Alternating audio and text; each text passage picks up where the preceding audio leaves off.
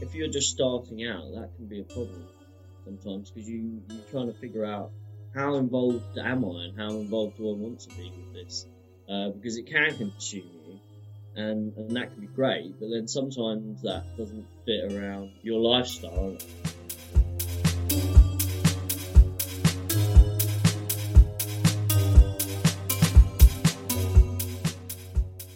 Welcome to the Flying Fruit Bowl, platform dedicated to the exploration and discussion of art and the creative process. I am your host and the creator, Aaron S., and today's episode is the first part of a two part interview with the artist Alex Beeston. Alex is an artist from the UK whose work blurs the lines between fine art and illustration. Creating large, detailed images that take months to create, Alex works in an unplanned manner, opting to use his intuition to figure out how the work will progress. Taking inspiration from a wide range of sources, he has created his own world through his art. I thoroughly enjoyed my conversation with Alex, and I really hope you enjoy it too. So, first place to start, start with everybody, is tell us a bit about yourself and how you became an artist. Uh, well, I, I could, I guess you could say I came into it a little bit later. Well, I don't know if there is a time for anyone to become an artist. Uh, so I started my academic life around when I was about 34.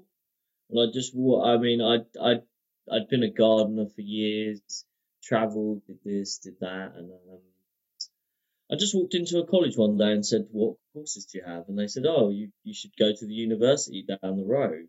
Um, so I did, and then they said, "Well, you need to do an access course." So that's sort of how I started on my journey um, how I started uh, my journey. I mean, I've always wanted, I always was an artist.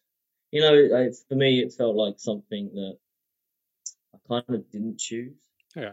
Um, it was always there, and and and then I was I would just earn money to do other things. I guess I don't know how much of a similar story that is to most other people, uh, but yeah. So then I did my BA at the University for the Creative Arts in Farnham, which was um, it was a really good place. It was quite far out in the countryside, about ten miles south of Guildford. Um, it was a very sort of I would say it was a conceptual kind of course um, for what I'd like to do. Um, but yeah, um, that was really good. And then I met some really great tutors um, who just inspired me to keep going and just go on to more courses. And then I ended up at the Royal College, which I am at currently. Oh, uh, okay. Oh, yeah, that's cool. Well, do you think that education is important to be an artist? Um, depends what sort of artist you want to be. I guess it depends what sort of person you are. Um, because I come across this um, this quite a lot that I, I'd most of the general public may not even really understand what being an artist involves on, on that level. Um, so it's like I spend a lot of time trying to explain to people what it is I do sometimes. Um,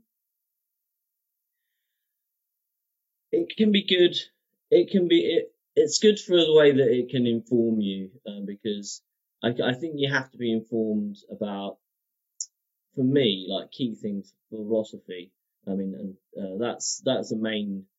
That's some of the one of the main things that education brought me is like uh, meeting some tutors and some real grounding in uh, the, major themes of the philosophy. Uh, so I would say it's not essential, but I would say it's um, create some really interesting art, that's where you're going to meet people that are going to inspire you to go to that, that level that you you you kind of want to be. Yeah, I was going to say, do you think that the um, community you get from going to university and having, you know, being around like-minded people who want who kind of want the same thing is kind of helpful to you to your development?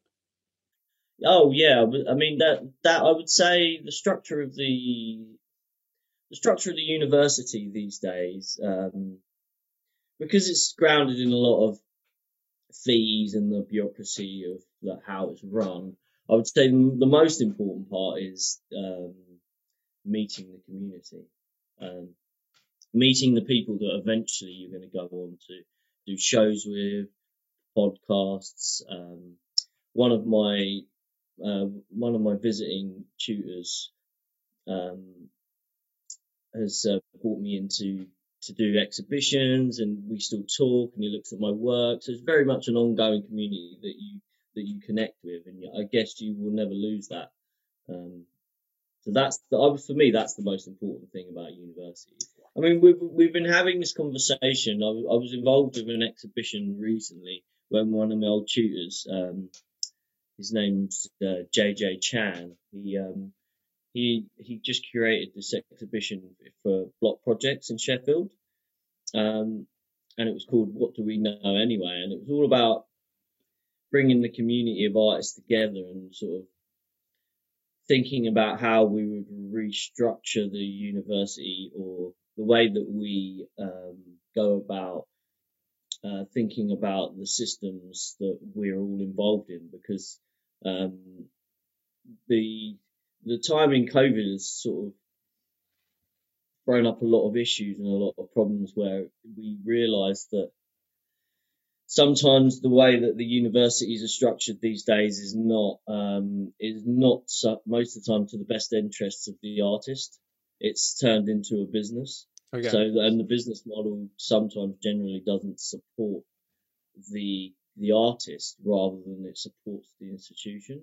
So we're trying to work around ways to change that, but by having discussions about things. So yeah, I mean it's it's an ongoing battle. I think one that I've only kind of just been aware of as by getting to the RCA and realizing how the system actually works.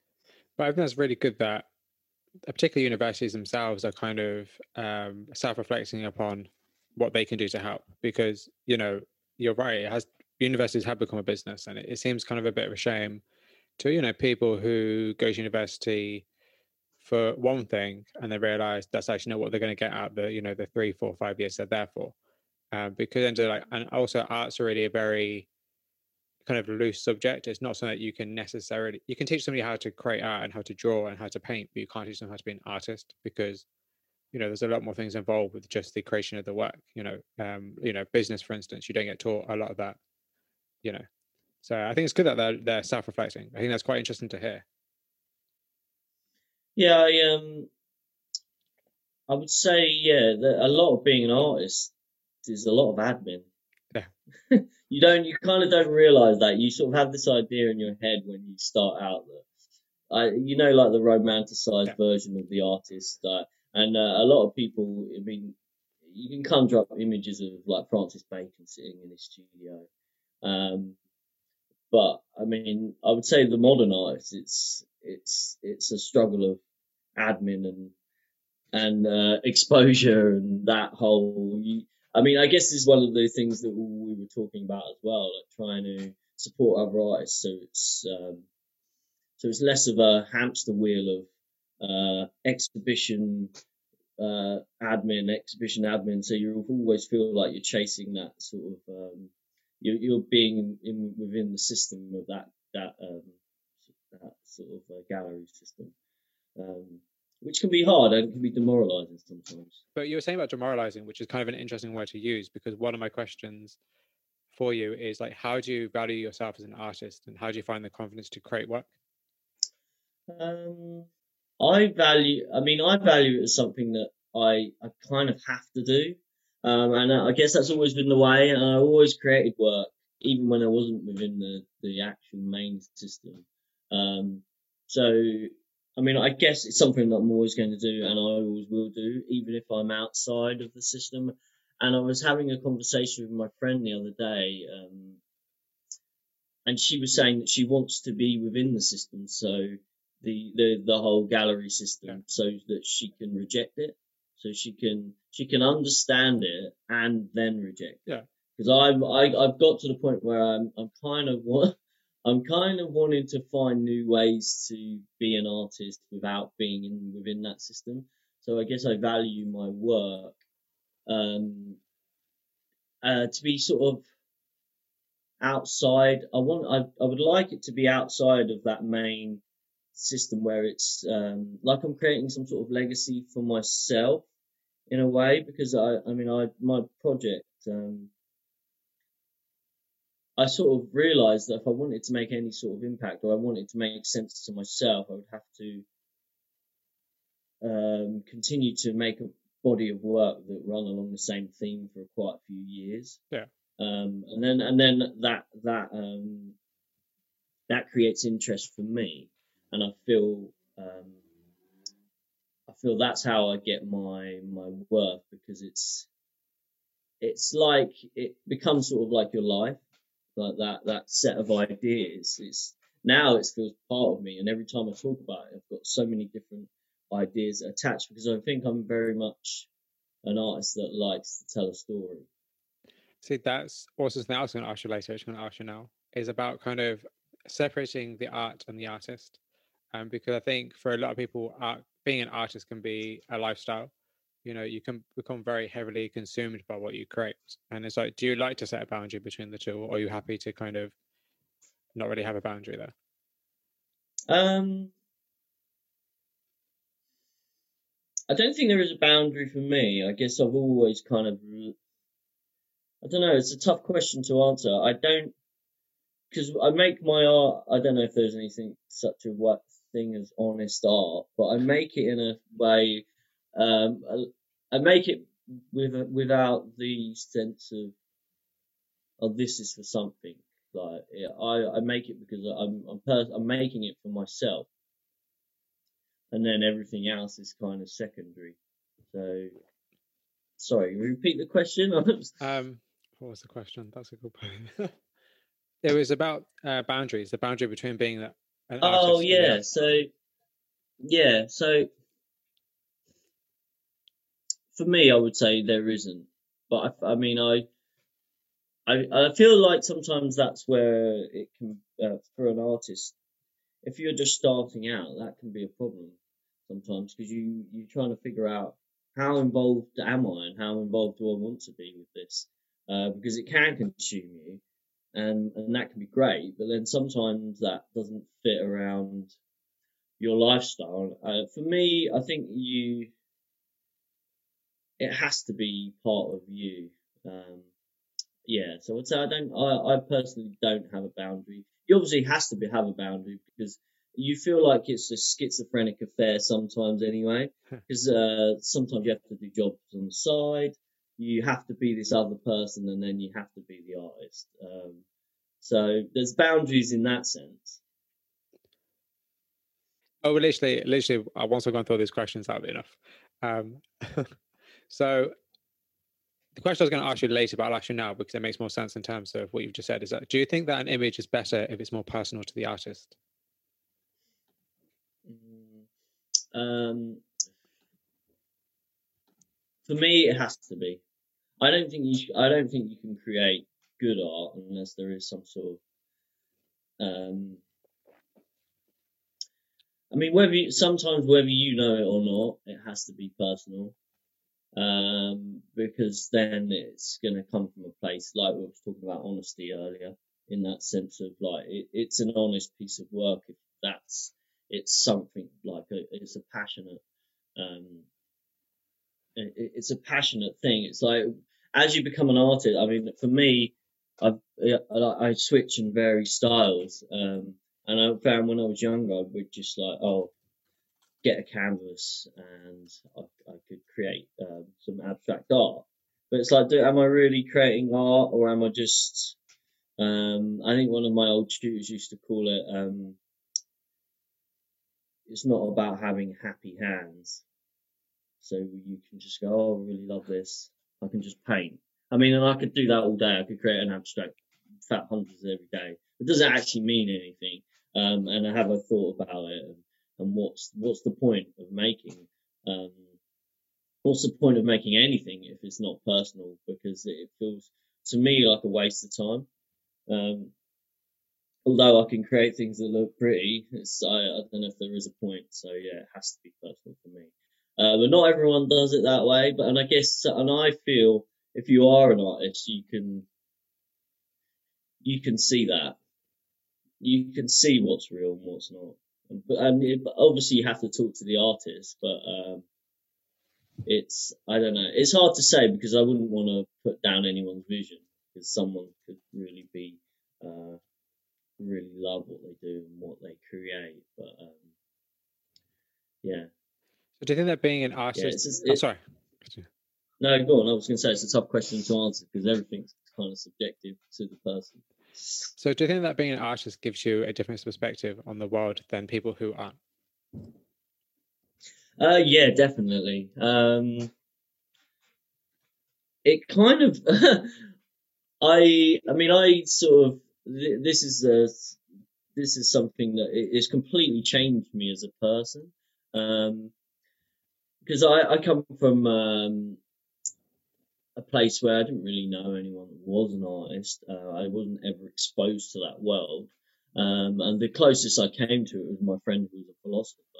Um, and then when I got exposed to uh, uni- life at a university um, and realised what art was about and art history and, and the, the, levels and the depths that it can go to, um, now I kind of that's the way I think now. So then it's hard to go back and have a conversation with someone that I may have known uh, 20 years ago because now I'm a completely different person. So it sort of consumes me on a day to day basis about, oh, I'll be like, like you, you, you tend to, I tend to see things in that way now. So it has changed me completely. Yeah.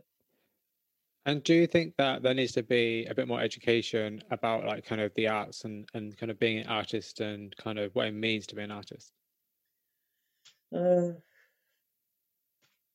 I don't know.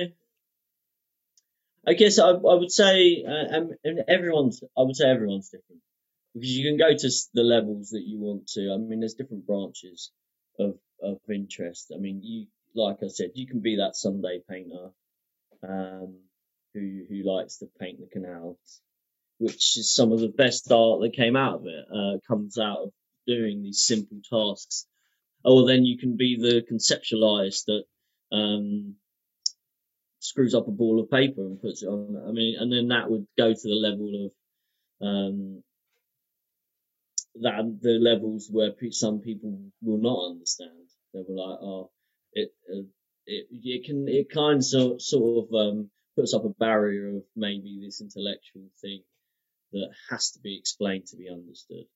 Uh, but where most people can just look at a painting and go, oh, I appreciate that. Whether they know know the depths to which the artist has gone to paint it, it can still be understood rather than the conceptual side that sometimes has to be explained. Uh, it's, uh, I don't, you, yeah, it's, it, I guess it's like that. It's, it's, it's the levels that you want to go to understand it yourself. Um, because it's fine if you don't want to understand it, you just want to enjoy looking at something, or you can really delve into the art history and the, um, I mean, pop art, for instance. It's a very, very deep subject if you actually want to get to the roots of why people make it. But a lot of people find it like this adversarial subject, like, oh, they either love it or they hate it, or and a lot of that comes out of whether they understand what it's about. I think. Yeah, that's actually a really good point, actually, and I like the fact you said that you know, if people don't understand it, then that's actually not a problem, as opposed to being like, oh, people have to understand it. Um, I think that's actually quite interesting. Yeah, I um, I, and you come across this a lot as well, and you can't be. I feel as an artist, you may understand it, but I guess it's people. If people want to understand it, they will, and it's not your job to force them to take a position on something. Um, and I guess once you've made your work, it's it's up to them to interpret it anyway, and you can only give them guidelines. Yeah, absolutely. I mean, and also you you kind of want the ambiguity so that people kind of have to look into the work to see what it's about, as opposed to just you know, okay, that is a painting of a of a tree. Okay, cool, walk away. You know, you want kind of the grab, I guess.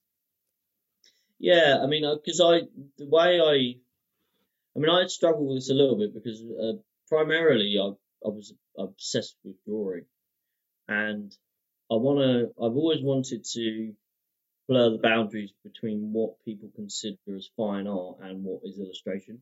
Yeah. Because I generally don't think there is. Um, I don't. I like to think that there really isn't a barrier. It's it's all about the ideas and what images you're creating. Um, so I like to. I've I've like my whole life. I I sort of battle against this thing where people go. People have this idea in their head of the standard what is fine art, and and for them it's like we go back to that conversation where we were talking about um, the artist in the studio, that romanticized view of what the artist is. And I guess a lot of people have this um, this idea of what fine art is and what and what it's supposed to look like.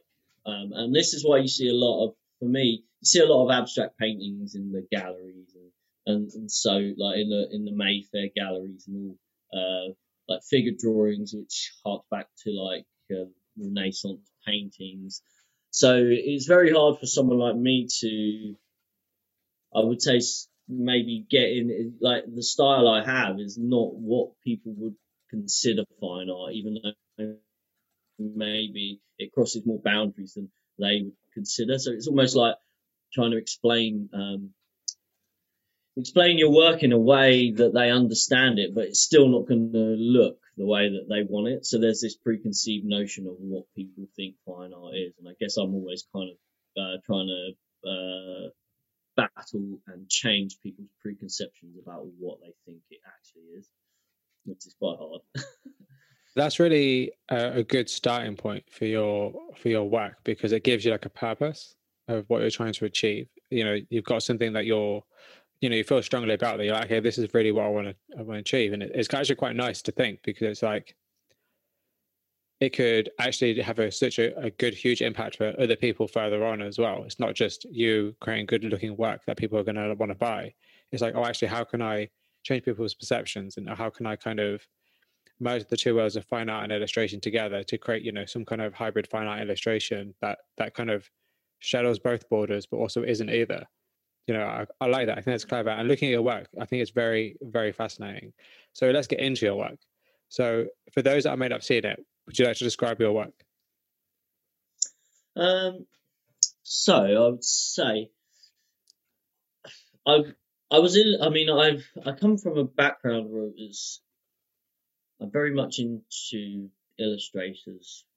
Um, like one of my one of my I don't know, I don't like to say hero because that sounds, but one of one of the people that I greatly admire is uh, Gustave Doré. Uh, he's a French illustrator um, from the 1800s, and he was like the most well-known illustrator in.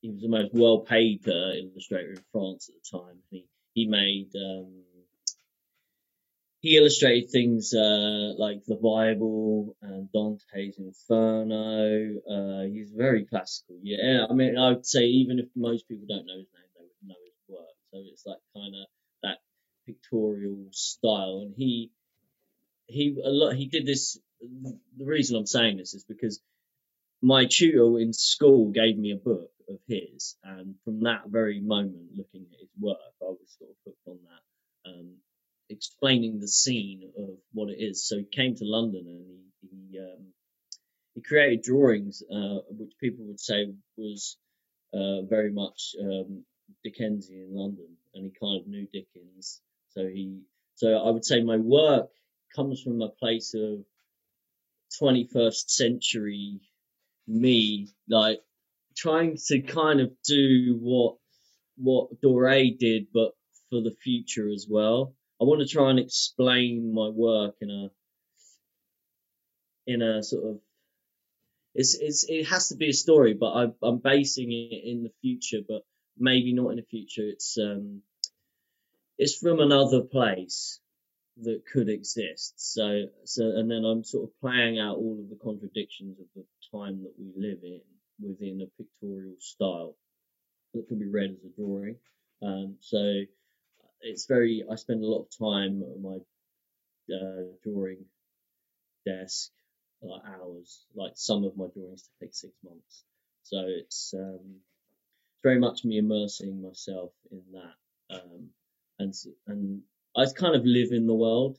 uh, but I never I never pre-plan it. So I, it's um, yeah, I, I guess that if that's the simplest way I could explain it, I want to be the Doré of the 21st century, like trying to explain uh, that sort of that crossover, trying to tell a story. Yeah, because I've seen, you know, on your Instagram, for instance, you know, the kind of behind the scenes of you creating your work, um, and really like the amount of, of incredible detail and just the amount of time it takes for you to create, you know, such work. Like it's, it's. Um, I actually sent it to a, a friend of mine who's a fellow that artist who who loves that kind of work. I sent it to her because I know she'd love it, and she actually does like it. So it's all good. But like, it's it's it's really it's, fun. it's the least I can do. It's just it was like really incredible, and I was I was just really amazed just by you know the you know just the size of it and also just you know just the amount of detail just you know just the complexity of it and i think i wonder if you can speak to that in terms of like did you ever like worry that maybe your images might be too busy or is that the whole point um do you know i don't think about it it's not something that i think about i don't i don't because then i think you're gonna get lost in thinking what people want to see Oh, yeah. and then you're creating, and then you end up creating art for other people. Um, and then so I, yeah, I mean, because I always have this idea in my head that I think sometimes art's made too too easily and too quickly these days. People sometimes, well, not not these days, but some some artists like they've done it. Like, oh, they can do a painting in a day. Oh, it's finished. For me, it has to be an immersive experience, and I, and I always have in the back of my head like, is it enough? Uh, is is it enough for me to just say? Um, I think it comes from doing so many works that after a while I get to the point where I really want to dig in and create something that's that I'm going to look back on and think, yeah, you know what, I actually that was worth my time and you know, and and I I guess it always comes in. It, it always seems to come out in a way that I find that I'm happy with if I spend the time. Um, for me, because uh, yeah, because then I it's it's more enjoyable for me as well. Um, it, I, I don't know. It's kind of an addictive experience to to look back and almost not even remember when when you started. It's and it and it became it and and the one with the city that I did, a part of the approximation series, got quite painful towards the end, um, where it was like I was six months in and I was thousands of dots, but there's sort of like uh, that. Um, I don't know if it's uh, a kind of like punishment in a way. You know, like it's like that ritual you punish yourself because when when you start it, it was you kind of you have to put to the back of your mind like how long this is this going to take me? Because if you start thinking, oh my god, this is a lot of work, um, then you you lose the passion for doing it. Uh, so yeah, in a roundabout way, that I would say that's uh, so it reminds me of a Instagram live I watched uh, a while ago from um, as a account called Paint Guide. I don't know if you've heard of it. Um, and in it, they went to a studio with a graffiti artist called Voider. And one of the pieces he had in his studio was this really, really hyper realistic, huge long canvas of of balloons. Um, and it and he said that he started it six years ago and he hasn't finished it. He's nowhere near finishing it, and he probably never will because he underestimated how long it's going to take him to do. Um, and that and it looks amazing, just like half finished. Well, it's probably like a, a mm. tenth finished, but it looks amazing. But it's like, I guess you have to kind of really plan ahead because, particularly if you're doing something that's detailed, it's like it is going to take time, um, and you want to make sure you're not rushing because obviously, the smallest mistake you make is going to affect the whole picture at the end of the day. Mm. Yeah, I um I don't ever plan my work.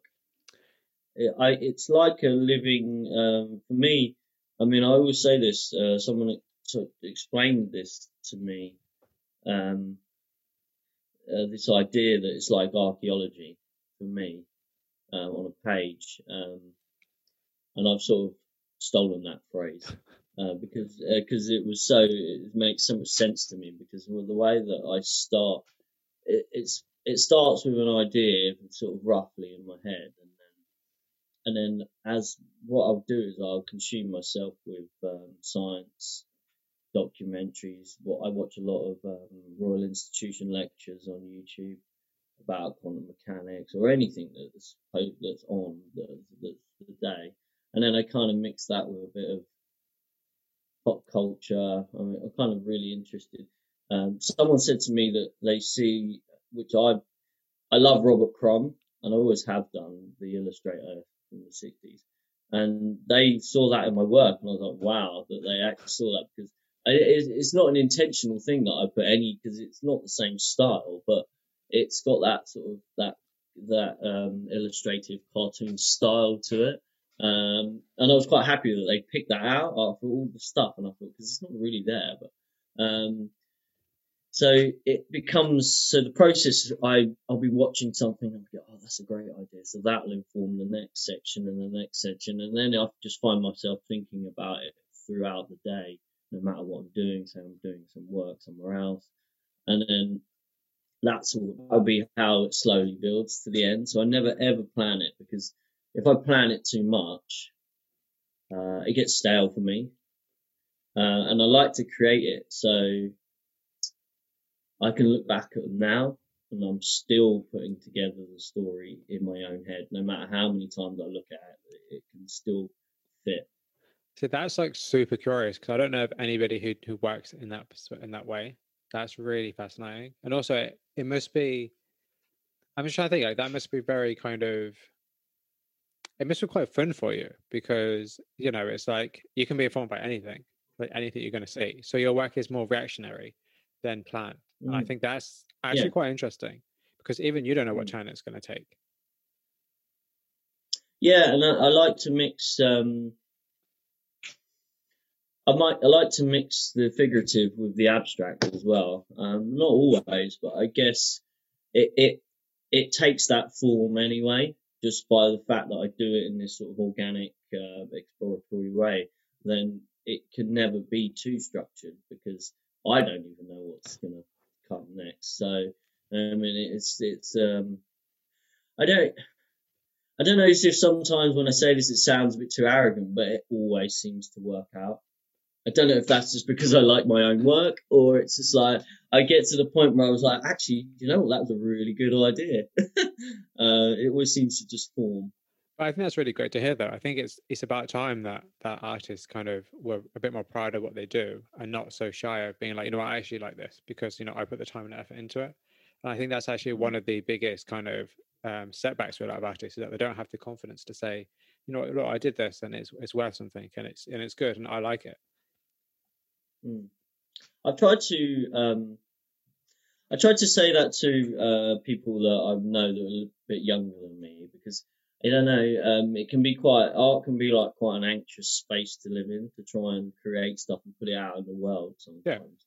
Yeah. Uh, depending what depending on your personality, but you you come across that a lot with people like, well, it's like that self doubt, that questioning about, oh, is it good enough? Uh, will people like it? And I guess that comes back to the thing: don't make it for other people. But um, yeah, I would. I, I always say to them, just uh, be proud of your work. You make a, you spend a lot of time on it. If you don't like it, I mean, how do you expect other people to enjoy it if you're not going to enjoy it yourself? So I guess it's like that for me. Absolutely, I, I imagine you're the kind of artist that you enjoy the process just as much as the final result. Yeah, uh, yeah, I'm, I'm kind of obsessed with, um, like, I, it never ceases to amaze me how much pleasure I can get just by putting a fine liner onto a nice bit of paper. Even just drawing a straight line. I'm just, like a like a, um, I use the same um, I've used the same ruler and I, it, it's become like uh like uh you know you get attached to certain objects and the pleasure that I get out of you, and I've used it for all of my drawings for at least five years now. Uh, and I feel like if I lost it, I'd be like, oh God, I need that ruler because it's like the perfect instrument. Uh, so I get a lot of in pleasure out of just creating lines, and with, especially with fine lines. So it's something I guess that goes to the core of um, creating stuff. So I really like your attitude. I like how you're you're relaxed in your art, but you're not like, oh, you don't care. You're very, you very much care about it, but you're also very relaxed in terms Mm. of like, you're not caught up on everybody else's opinion, and you're not caught up on like, oh, it has to be this because it'll fit in this kind of mold for this particular site, or like, I like that. I think that's really nice to hear. Mm, I guess um, it, it is because because of the reasons we were talking about with, with the illustrative aspect. Um, it's it's become that point where it's like I've, I've used the I use the level at which I've got to drawing to try and explain it, and I think anything like I like to just the way I create art is like it's I don't want to just make it about one subject because that's not the way I think. Because if you think about the world, it's full of contradictions that all intertwine and lot. And I don't. Um, so I kind of sometimes I can be criticised for making it about too many things, which makes it kind of um, a, a, a mess to sort of unpick. But uh, for me, that's how my my head works. So I don't. I like to make it about everything. So then it's um, yeah, I feel relaxed about it because sometimes it's just not for other people to understand as well. You know. I think that's that's like super interesting because it's just like there's so much to unpack when you look at a piece of work, you know, and you can just kind of you can get really get lost in it, like lost in all the details, and kind of like you notice this thing, and you come back to it and you notice it different again, and you probably do the same thing when you come back to a piece of work. You're like, oh yeah, I forgot I did that. Um, yeah, yeah. So yeah, I think that's really it's kind of really clever, and not just that. I think it's also I'm just really curious about how like you don't plan it, but yeah, it does work out and you know it's like has it has it have you ever done have you ever made like a mark or or you know drew something and was like crap i shouldn't have done that Um, no, and I was going to bring this up because uh, you, yeah, I guess it's uh, you. I've come become because so comfortable with drawing at a level where it's like, I mean, I I used to draw and draw and draw and draw when I was younger, doing figurative things like drawing anything, like you would say people draw a bowl of fruit. Yeah. So I became so comfortable with drawing things that I was like, I kind of got bored with doing figurative stuff. So then I just started to, if I want to draw an apple, I know what an apple looks like, so I can just draw it straight out of my head. So then I got so comfortable with that that I don't ever do any figurative drawing anymore at all. Uh, it's all um, maybe if someone asked me for the part for a laugh, but it's not something that it's not that it's not something that entertains me. I like to entertain people because they're like, oh wow, you can really draw. Uh, but in, in, my own practice, I don't do that anymore because um, it doesn't hold any entertainment for me. So I I do like I draw I draw the stuff out in pencil, but so that's like the first layer of of like that would be the like I will draw it out in pencil the first sort of layer of ideas, and then the second layer will be um, shaping them ideas using a different tool. Uh, it will never be the same as I'm not just going around and copying the, over the pencil lines. I mean, of course, if it's a straight line, then it's a straight line, but then I'm refining them so almost I would say the drawings get drawn about five times. So I do the pencil line, um, then I go down, and so then I will like if you draw on a page with a fine liner, it it'll only soak up so much ink, so you have to do it once, twice, three times, four times to get the real the blackness that you want. So then after, and then it will it become even sharper and more defined as you build up. So, how important is realism in your work? Um, do you mean as in the idea, the ideas, or the the style that I draw? I guess both, but I guess more the style than the ideas. Um, I don't. I tend to veer away from it because then, um, then I'm. It feels to me then I'm sort of mimicking uh, there's lots of great artists out there, like I said, people that can draw anything figurative. And I felt like I once I got to that level, I felt it had no more interest for me. So then I don't want to create things that look realistic because anyone can do that once you get to a. But anyone that that draws that is to a level, if you know what I mean. Yeah. The, the level that I would expect people to say, "Oh, listen, I'm I'm I'm an artist. I can draw things that are that are going to look like what they look like." Um, and so for me, that holds no holds no interest because I I find it more interesting if I can just if it just comes out of my head and that's the state that it gets formed into rather than me taking it out of the world it goes so it so it maybe it comes in my eyes changes in my brain and then goes into the picture rather than me create i mean i know that's what happens when you create a drawing but you're trying to represent something that's in the world rather than me making my brain explain it without actually looking at something So that's like super. I'm gonna say interesting a lot, but that's like super interesting because it kind of makes you think that like because you know how to do things realistically, it's almost like you're kind of destroying the the pictorial representation of something to make it more abstract because it's more about psychology and more about Mm. philosophy as opposed to the actual thing. It's more about the idea behind the representation as opposed to the actual representation.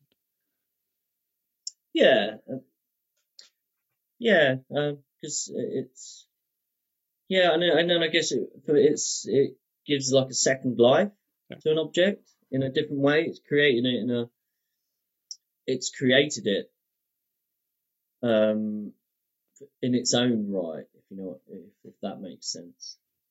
It's uh, it's it's no longer the it's the object but it's no longer the object as well. It's it's taken a completely chosen to draw it Have you? This is kind of quite a random aside, but um, just I just thinking about because you said that. Like, have you ever read? Um, because actually, it might be quite interesting. in It uh, anything by Jean Baudrillard? oh yeah yeah yeah Yeah, it makes me think of like hyperreality and the simulation theory and this kind of idea of Mm. of kind of the idea of the object, um, like symbolism. I think that yeah, that kind of reminds me of that when you said that. That's quite interesting, actually.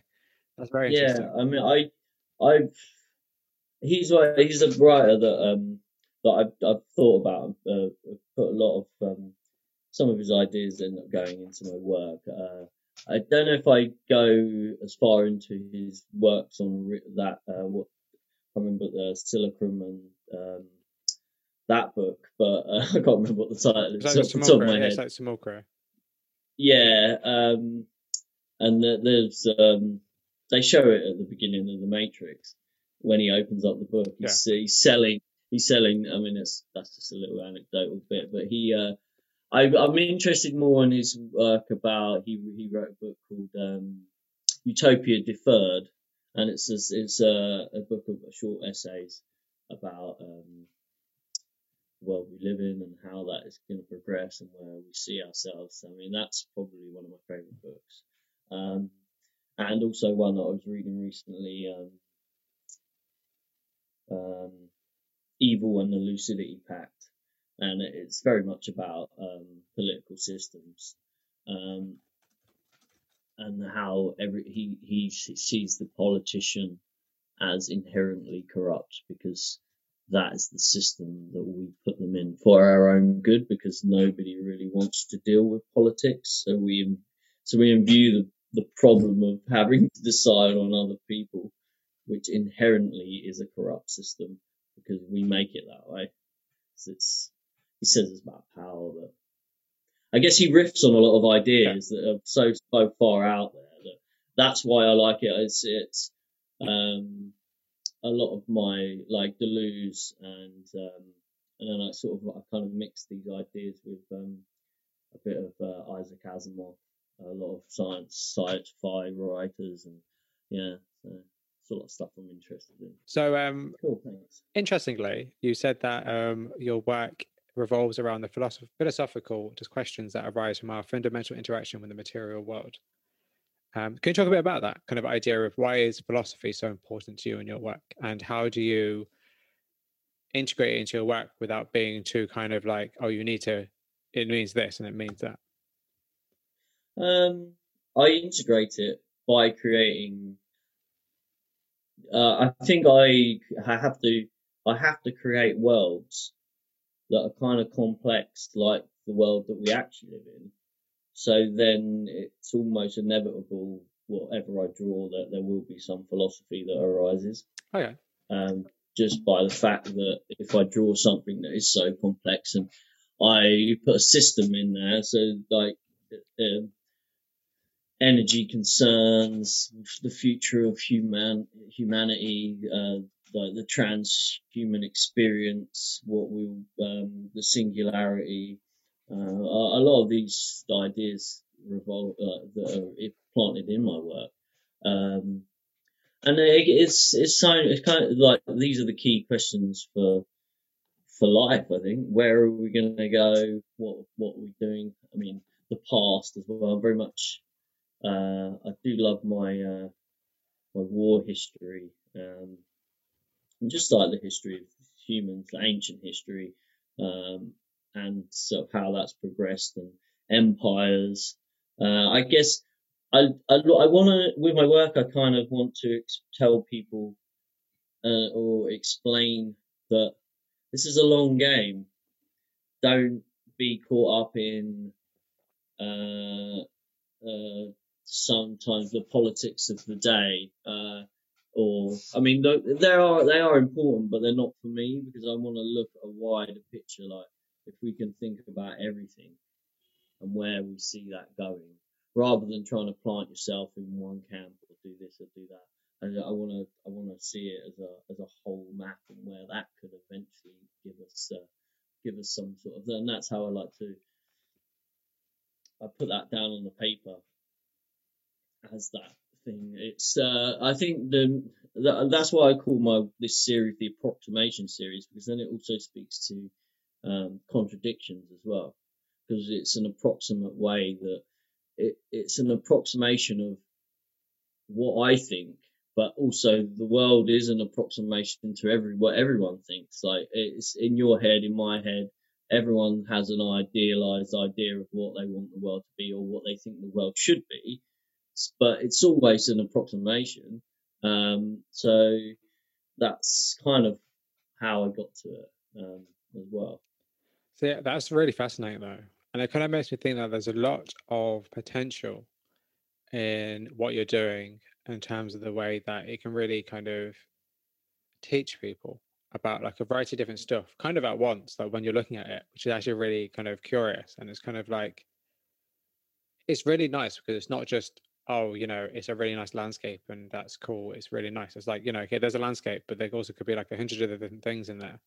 And it's kind of like it's up to you to make the connections and then you have to kind of think about things and it's kind of like you question you know it's you question what you're looking at as opposed to reacting to what you're looking at and be like oh, that's nice. And i think that's kind of really interesting because it seems to be very self-serving because it makes you question the world. Mm. um, i also radiation plays a big theme in a lot of my work like it's a big theme because it's uh, I I like the idea of it, um, just on a science level, just what it is, and it, it's just that whole thing, and it, everything is created through radiation. But I like the long-lasting effects, and the the the way that we sort of toy with it as human beings. We have to use certain systems and processes which will end up creating radiation, uh, but that can we can use them for good or for bad, and it's like an after effect of us living. But uh, it's and uh, some of my work I made about um, how the U.S. government uses um, uranium tipped uh, uh, armor and put it in bullets. But then when we fight, when they fight wars, all of this goes into the soil and then get picked up in the um, gets picked up in the weather cycle, and so then they they're taking radiation around the world because that gets picked up and then it goes into the soil and then it gets spread around the globe. So it's like this long after effect of what we're going to do to the planet. So a lot of my work consists around this idea that eventually we'll get to that maximum point where we either have to go into some sort of containment or we will have to exit the earth and wait and that sort of thing. So I, yeah. So the, so, sorry, yeah, sorry, can I continue? No, I was just going to say, yeah. So radiation, it, it's it's always it always has a part to play in the underlying story of what I what I make. I was going to say like the word containment is a really curious word you use because your images are very contained. Like it's like a contained world by itself, but at the same time, it's also so wide open. I think it's actually really amazing how you found a way to to kind of dive into so many different topics and different subjects that you really that are really you know that you're really fascinated with, and kind of mm. channel them and kind of create work that actually is you know very meaningful. And actually, now I'm speaking to you about it, it's kind of even more interesting. I'm going to go back and look at them again because it's like super interesting because there's so much so many different things to look at and to think about. Well, I mean, I can share. Some, I mean, because I, I, can share some images with you um, as like the progression because in my BA I my my BA show was called Containment. Oh, and and it was kind of apt, and I felt like a bit of um uh I felt like a bit of a a prophet because I I know, but I kind of because everyone was like, sometimes you get in the in a BA, everyone's um uh, like I wanted to create work that I wanted to create, and it sometimes isn't. Oh, hang on, just let me turn my computer.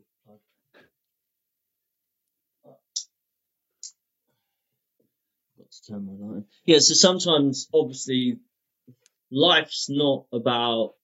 I mean, it is about being happy, and but it's also about everything else that comes with it. Yeah. You know, like radiation, yeah. energy concerns, how we live our lives. Like it's everything. It's not one thing or the other. So creating, uh, so I created this containment series where it was sort of set in the future, and the, my latest works are where we've escaped the radiated world that we live in. But my my my works before were the world that we lived on was radiated. Um, oh.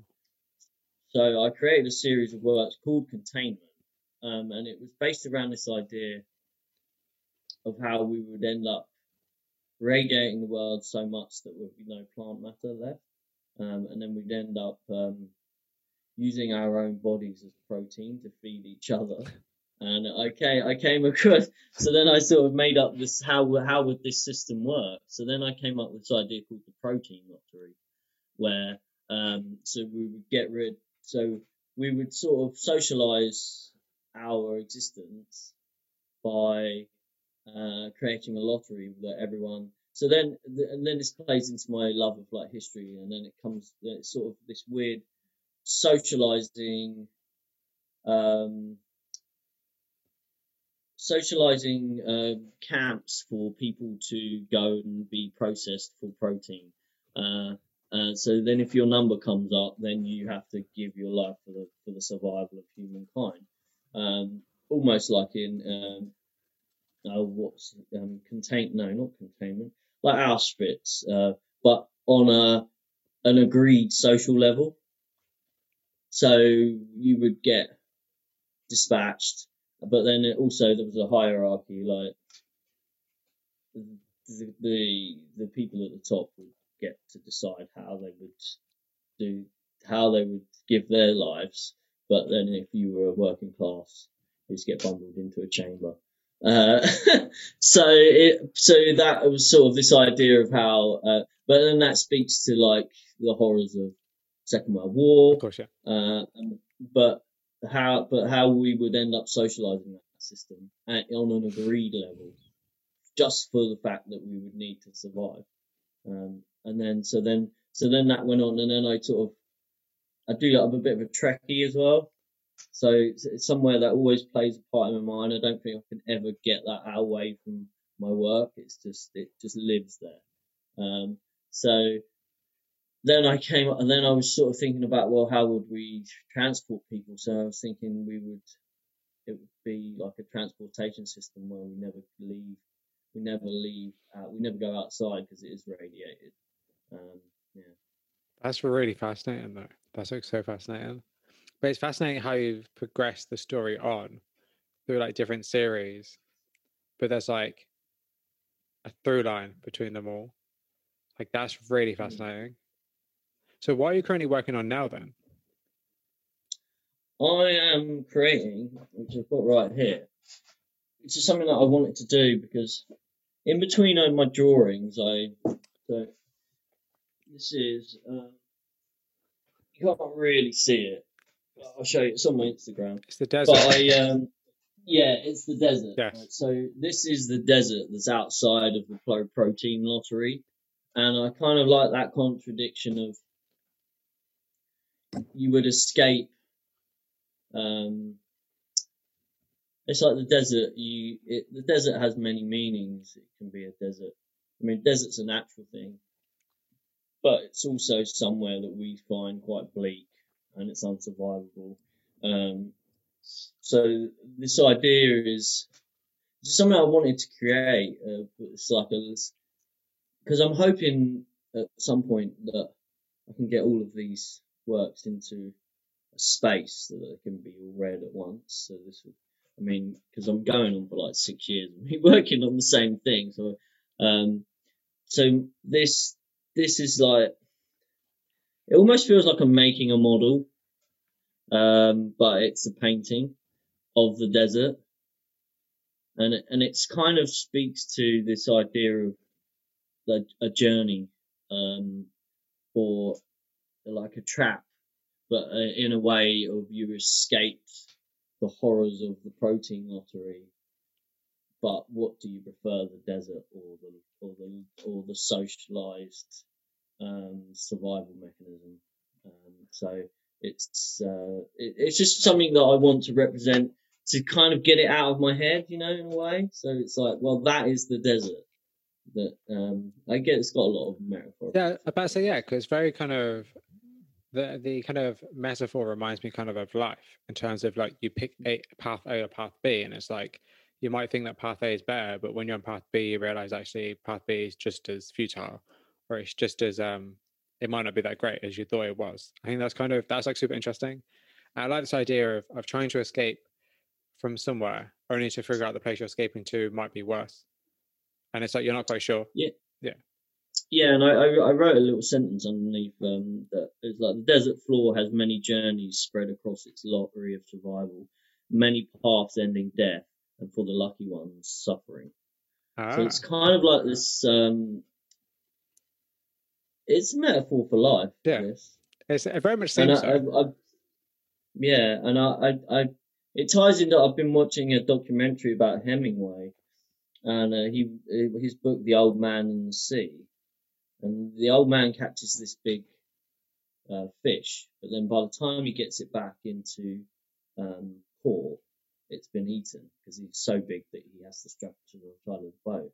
It's like that metaphor for life. You you create a big achievement, but by the time he's got back to port, there's nothing to show for it.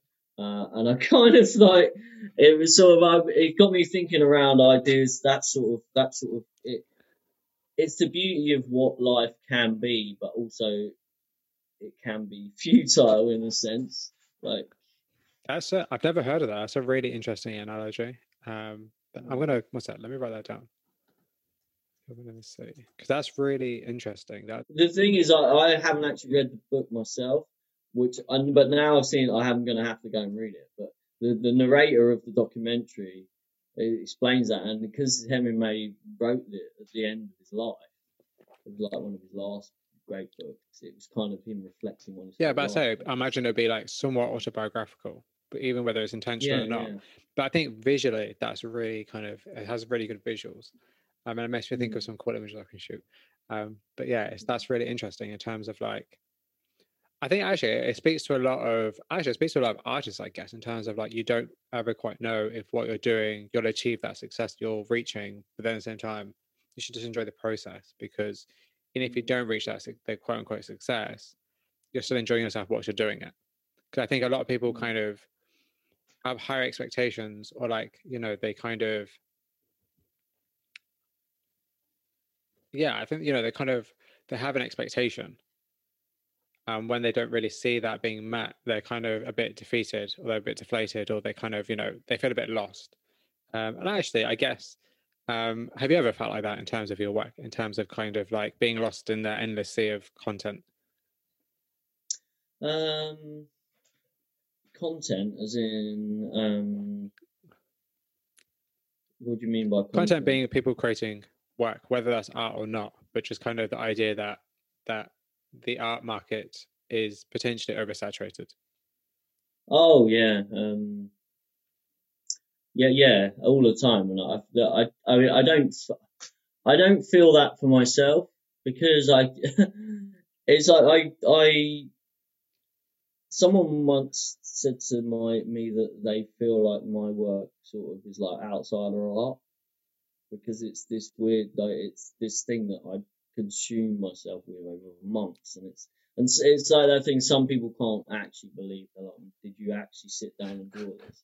Because it's so far out of it's so far out of what they the realms of what they think is possible that it it, it feels to them like I must be mad. so so that's kind of it kind of says that I do that because like it goes with the questions we were talking about earlier about I want to go over and above what anyone else was thinking was even possible to look at in a way, because I feel, um, I mean, all of the great artists in history, I find that sometimes people get lost in this thing, which like, oh, quick turnover. Yeah. Like, but then where's the passion? I, and I, I feel like uh, a lot of people lose that, and because of the art market in that way, they're always on that hamster wheel of the grind of, oh, I've got to create a new work, I've got to create a new work oh, um, people aren't seeing me on social media. Um, and then I feel like it gets lost. So that's why I create these works that are sort of intense because then it's then it kind of is for no one but me, and then I can't get lost in that um, that world of is this going to be successful? Is it not? Um, I sort of get. I guess I've got this belief that eventually it will. I don't. I don't know when that'll be. I might be dead one day. I mean, it's it, that's what I've always had in the back of my mind. As long as I create something that I'm happy with, I. I, I mean, it would be great, but I've already had a working life before this, um, so that was always what I. I mean, I, I was always kind of working class, and I've always done like, like working class jobs. I was a gardener. I've worked in factories, um, so I, that's that is reality to me. This is just this is like the um I don't know. It's kind of like a dream, you know. So I don't know if I, that I can that I've got to a point where I can make work and it can be well received, and I can just even talk to people about art, about my own work. That's that was kind of always a dream, and now I've got to there. It's like, well, I'm kind of happy, you know. so, yeah. how do you think that your personality affects the art you create? Um, how does my person? I mean, I don't know if there is a separation. You know, um, my personalities. Um, yeah, I would say I'm a bit obsessive about my work, but then sometimes I'm not. I'm a bit. It's um, it's because I, I've got this thing where it's like, I, I don't know if I like to explain it like lateral thinking, where I, I want to try and connect so many things all at once. And I guess I live my life like that. And sometimes it can be a bit chaotic because you, you, you can, you're trying to see so many different sides to everything that sometimes you get lost in some sort of directional goal, which is, this plays out well in my drawings, maybe not so well in life, but, uh, um, I, um, yeah, it, yeah, it, it's basically my personality on a page, uh, uh, because it's um, yeah, I can't, I don't know if I separate the two at all. Uh, it's it's about my obsessions and my passions and, and and all of that. So yeah, I don't know if there is a separation or um, I'm quite dyslexic as well, which I kind of find is like a superpower uh, as an artist because um, it helps me think and look at things in different ways that other people don't see. See, that's really curious because I interviewed somebody a couple of weeks ago, and they're also dyslexic, and they also do really detailed work as well. Um, so mm. that's actually a really interesting correlation because it was by obviously just by chance. Um, but that's kind of interesting actually because his work is the same in terms of he spent. I'll send you his work later. So I have a question from mm. him for you. Um, yeah, yeah. but um, that's kind of really interesting to think about in terms of like the way you see the world and the way you make sense of the world. Maybe because things are the way you see things differently, and like how detail is more maybe more important to you than it would be to other people, or connecting things are more important to you than it is to other people. That's actually really interesting. That's very interesting. Yeah, um, it's it was something that because I went to school in the late eighties, it wasn't kind of um, picked up on so much. And then when I, I mean, I kind of, I kind of fumbled through school. I was very good at art, it was the only subject, and then I just went straight into working life. And then, um, and then when I got to university, they made me take a test, and it was just like the, the it, it kind of was like a relief, um, but then an acceptance because then I would talk to other artists like. Uh, and they were like, "Yeah, this is it was very common." So then I kind of felt like I wasn't alone. Um, it was more of an acceptance, and then a more of like actually, it's more. I mean, it, it has struggles for me on a daily basis within life, Yeah. but if you're going to talk about it within the art sense, it kind of is like a superpower. Uh, like the more dyslexic you are, the better you are. At, um, yeah, I would say. A lot of people would be like, um, yeah. I mean, I don't know whether I would like to do the trade off, you know? I've always said to myself, well, would I like to have an easier life? Because having this like severe dyslexia in the real world creates a lot of problems. Yeah, of course. But would I trade would I trade that off for not being able to make art the way I do? And I don't. Well, that's really interesting. I'm gonna um, definitely link you two up just in case you want to talk, or just in case Yeah, you're interested. that's like hundred percent, yeah. like hundred percent. I'm gonna message him straight after this actually and send him your work. Mm. Um, and I'll send Yeah. him. Uh, I've got a question from him for you later, and I'll send him your answer because I like doing that to people. Um, so going back to something you're talking about earlier in terms of like the system of art, in terms of galleries and stuff. Like, so what is your what are your opinions on kind of like the um, quote unquote system of art and the way you know you you know you're supposed to be an artist and so you're supposed to exhibit work. Like what are your thoughts and opinions? Um, I mean, it can be very hard, and it can be very much who you know, uh, how much time and money you have. Um, uh, it's uh, I, I, I mean, I, I don't want to. Uh, because I we, we talk about this all a lot because I go to the RCA. It's, it's, an, it's an expensive place and it is regarded as the top university in the world for art design. So then you come up with clash like, like I'm from a working class background and I kind of like stumbled into this and then they were like, oh, you should just go here. And then my tutor suggested that I apply and he helped me with the application. So I, uh, so then I just went because he, because he suggested I go. I didn't look it up. I Yeah. didn't, but a lot of the people that I go there with, um, did look it up and they are from different countries and they did just say, oh, well, what's rated the number one place? Hmm. So then that can have a knock on effect of, well, then it becomes money.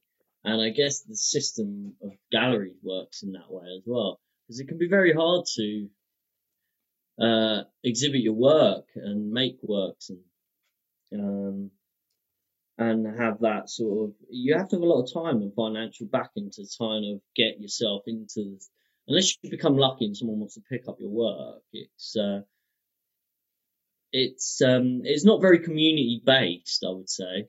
Like i was talking to you earlier about having the community from your, your university and the people you meet.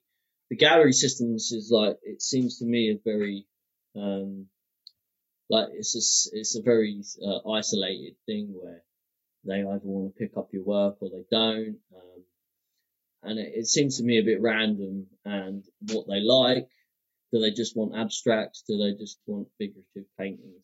And are they catering to people that sometimes maybe don't know about art just want pretty pictures on their wall so it can be a very hard thing to battle against um, and I and I had a conversation with my friend, like I was saying earlier, about I kind of don't want to be involved in that. Because I I don't think they represent me, and I don't represent them in a way, and I don't make work that um I don't make my work thinking oh it could be in this gallery because I I sometimes I just don't think it fits anyway, um uh, for me, I don't know if that's me being a bit exclusionary, uh, excluding my own work from it, but I just don't see my work fitting with a lot of the galleries that I see in London. Um, but but then it, it's um, like the university shows are always great because then you get a lot of like-minded people that are from the university base. But what happens once they uh, exit the university? Um, I don't know. I, w- I will I will maybe get back to you once I've had a little bit more experience of that because it's it's I mean I could change my view and then this gallery might say oh we really like your work we're going to put it up but um I don't know So what? I, I kind of I don't want to be too cynical but sometimes I guess I am yeah, you know? yeah, I think being cynical is um, my default mode. So absolutely, I Mm. can understand that. yeah Um, so what kind of inspired you to participate in the other art fair? And uh, kind of what was your experience with that? Well, we, my, I saw it on the thing and I thought, well, it can't be a bad idea. It was quite expensive for me as an artist, so me and my friend shared a booth. Um, I found it, I found it overly, overly expensive for me. Um, and I felt like my art wouldn't, didn't really fit into the fair and and nor did my friends either because we're we both make work. We are from the royal college so it's very much about that process We think about the work and, and it has that under it has that base philosophy behind everything we do. And uh, when we got there i realized that it's called a fair for a reason. Um, and it was a lot of the people that sold works um, which is great. I mean, I I don't ever grudge anyone selling work, but it was it was more very just like your standard pictorial stuff. Like sometimes, um, like I don't want to say gimmicks, but you know, like um, painting famous people, uh, pictures of trees, your standard abstract art. There's some really amazing works there as well, but I guess it was it was it felt more commercialized um, in a way that our art, it's kind of, it needs an art crowd. It needs an art crowd that are, have maybe, this is where maybe it breaks down between having an education in art or being, um, having that understanding. There's a separation sometimes between being at an art fair and like, so our works may be better suited for exhibitions rather than at a place where the sole goal is to sell work. Um, which would have been nice, but I kind of didn't want to sell work anyway. I wanted to sell prints. I didn't want to sell. this is funny, and I realised this was a mistake, and I could have, but I, I kind of didn't want to sell the three because they are part of a um, larger narrative, and I really I priced them like I, I priced them at about five thousand each, but even a lot of the people that I spoke to said that's too low Yeah, for what they are. yeah, I would agree with that. way too low.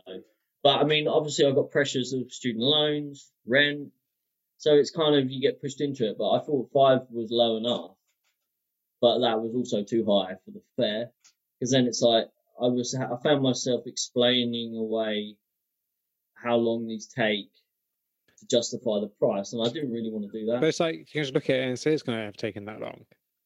No, why do you need to justify it? You can say that in the detail. Yeah. Um, but it, it kind of feels because you know it's that old thing where people want sometimes people want works for nothing. oh well, yeah, absolutely. The, like, yeah, it's that. uh, It's yeah, it's that whole thing. I mean, and I mean, of course, I could have gone there and just painted fifty abstracts that meant nothing. Um, but I don't. I mean, I I would say it worked because I met lo- loads of great people, nice contacts. I mean, uh, I've done this interview with you. Awesome. It came, yeah, it it comes with certain things, but uh, it goes back to that thing with money. If you if you can afford the luxury to do this all the time, then I guess you're going to sell work. But for me, it was a little bit too expensive, and maybe that was something that I'll reconsider next time. So I was really surprised at how expensive it was, um, because I was there for about six hours, and I spent the six hours talking to people. I spent the whole six hours talking to people, um, and I, I got a lot of interesting information about artists from that. And I've got a few, quite a few artists actually I'm going to interview, which is cool, which is why I went there in the first place. Because I'm not from London. Yeah. I live in the West Midlands. So I came over just randomly on a whim. Um, but I think it's interesting because a lot of people that I spoke to were really worried about making money because it was so expensive to run. Um, because it was like two thousand pounds and like that just for the for the uh for the store. And it's like I know a lot of people were very kind of conscious that you know, with all the framing and the printing, the work that they're selling isn't even going to cover that cost. You know, so and it's like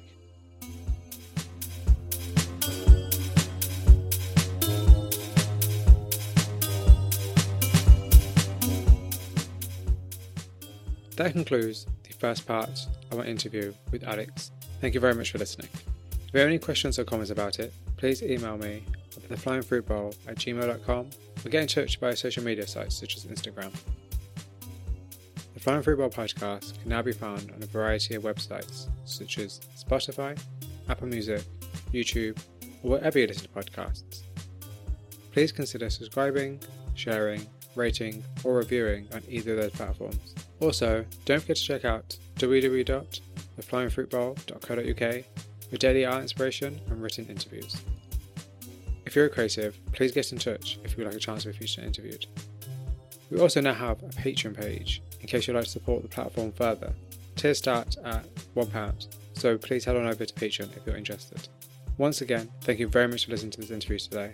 And until next time, folks, please stay safe.